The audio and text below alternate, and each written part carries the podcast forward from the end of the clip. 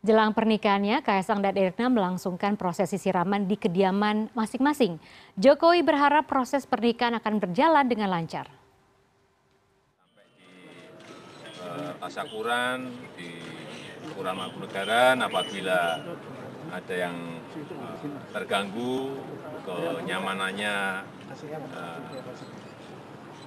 terganggu kami sekeluarga memohon maaf yang sebesar-besarnya utamanya kepada masyarakat Yogyakarta dan masyarakat kota Solo. Saya rasa itu.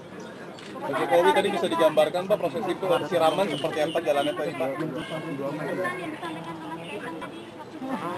waktu sungkeman pas orang apa yang disampaikan ke Mas Kaisang? Ya intinya kita sebagai orang tua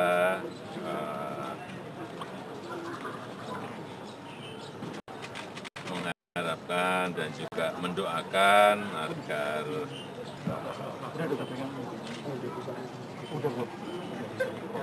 keluarga